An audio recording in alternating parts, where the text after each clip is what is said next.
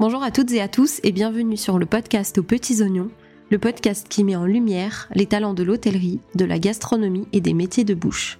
Aujourd'hui j'avais envie de vous proposer un épisode un peu différent et de revenir avec vous sur euh, la naissance de ma passion pour le monde de la gastronomie et de l'hôtellerie, mais aussi de retracer mes expériences et mon parcours qui m'a fait arriver jusqu'ici.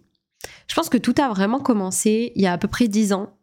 Je passais euh, devant le lycée hôtelier de Grenoble et à ce moment-là, une classe d'étudiants était en train de faire euh, la photo de classe de début d'année. Ils étaient tous en tenue de cuisine avec leurs vestes blanches et leurs jolies toques.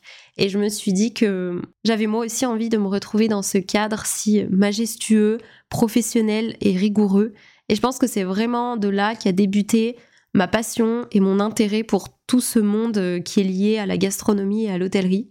C'est donc après euh, ce moment-là que j'ai beaucoup plus réfléchi à ça et que j'ai envisagé des études en école hôtelière. Et dès l'année d'après, je me suis moi-même retrouvée dans cette école où j'ai entamé mes trois ans de bac technologique, au cours desquels j'ai pu faire euh, plusieurs stages dans différents établissements et j'ai pu petit à petit rectifier euh, ma ligne directrice et revoir un petit peu mes objectifs en fonction de ce que j'aimais plus ou moins. Je suis rentrée dans cette école en étant sûre de vouloir faire une carrière euh, en cuisine.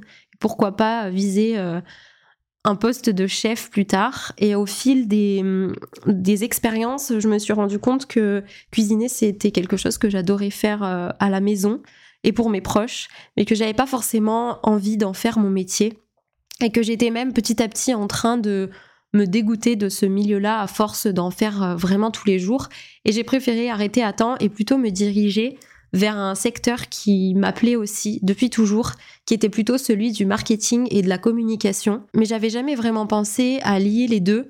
Et c'est pour ça que j'ai décidé de continuer dans un BTS euh, qui m'a spécialisé dans cette voie toujours en continuant à faire euh, des stages dans différents établissements, un peu plus longs cette fois, où j'ai vraiment pu occuper des postes de commercial ou de chargé de communication dans des hôtels et restaurants, et ce qui m'a vraiment permis de me conforter dans cette décision et de me dire que j'avais envie de, continuer dans cette voie.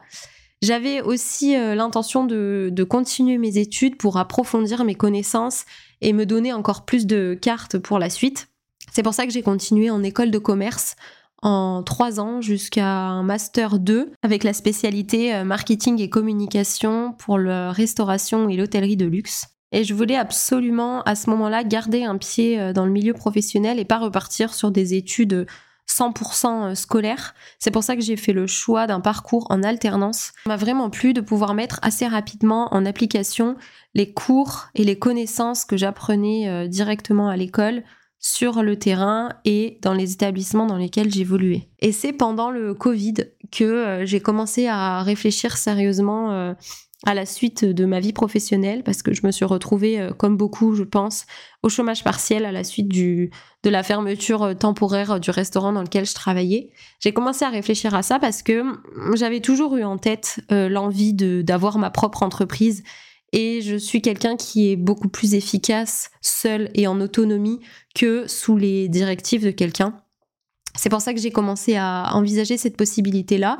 Et le fait d'être à la maison avec pas mal de temps m'a permis vraiment de me poser euh, des questions, faire une étude de marché et de mettre en évidence une problématique qui est récurrente dans les établissements de ces secteurs d'activité et qui est le besoin et l'envie de communiquer via les réseaux sociaux mais le manque de temps, le manque d'idées et le manque de compétences à ce niveau-là.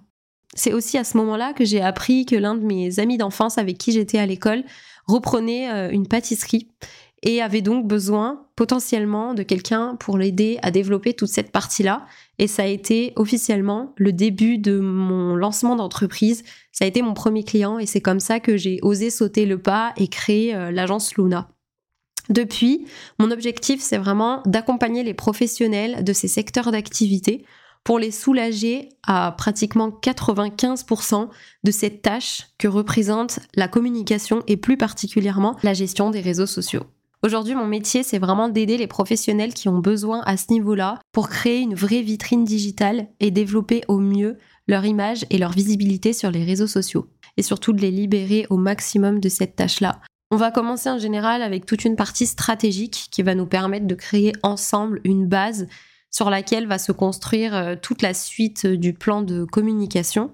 Et une fois cette base bien définie, je vais m'occuper de toute la partie planification du contenu, rédaction, création des visuels, jusqu'à la publication. Et il m'arrive aussi de développer un peu mes zones de compétences et de proposer aux clients qui en ont besoin la réalisation par exemple de supports physiques qui vont être imprimés comme des cartes, des menus de restaurant, des cartes de visite, des flyers pour certains événements ou encore de venir sur place pour réaliser moi-même les photographies qui seront utilisées ensuite sur leur communication, les réseaux sociaux ou même le, site par exemple. Ça c'est vraiment une partie euh, créative que j'adore, sur laquelle je me suis formée toute seule parce que c'est vraiment quelque chose qui me passionne et je prends toujours aujourd'hui beaucoup de plaisir à aller rencontrer mes clients, les photographier, photographier leurs produits et leurs passions pour ensuite illustrer parfaitement tout l'amour qu'ils mettent dans leur métier et l'envie de satisfaire leurs clients.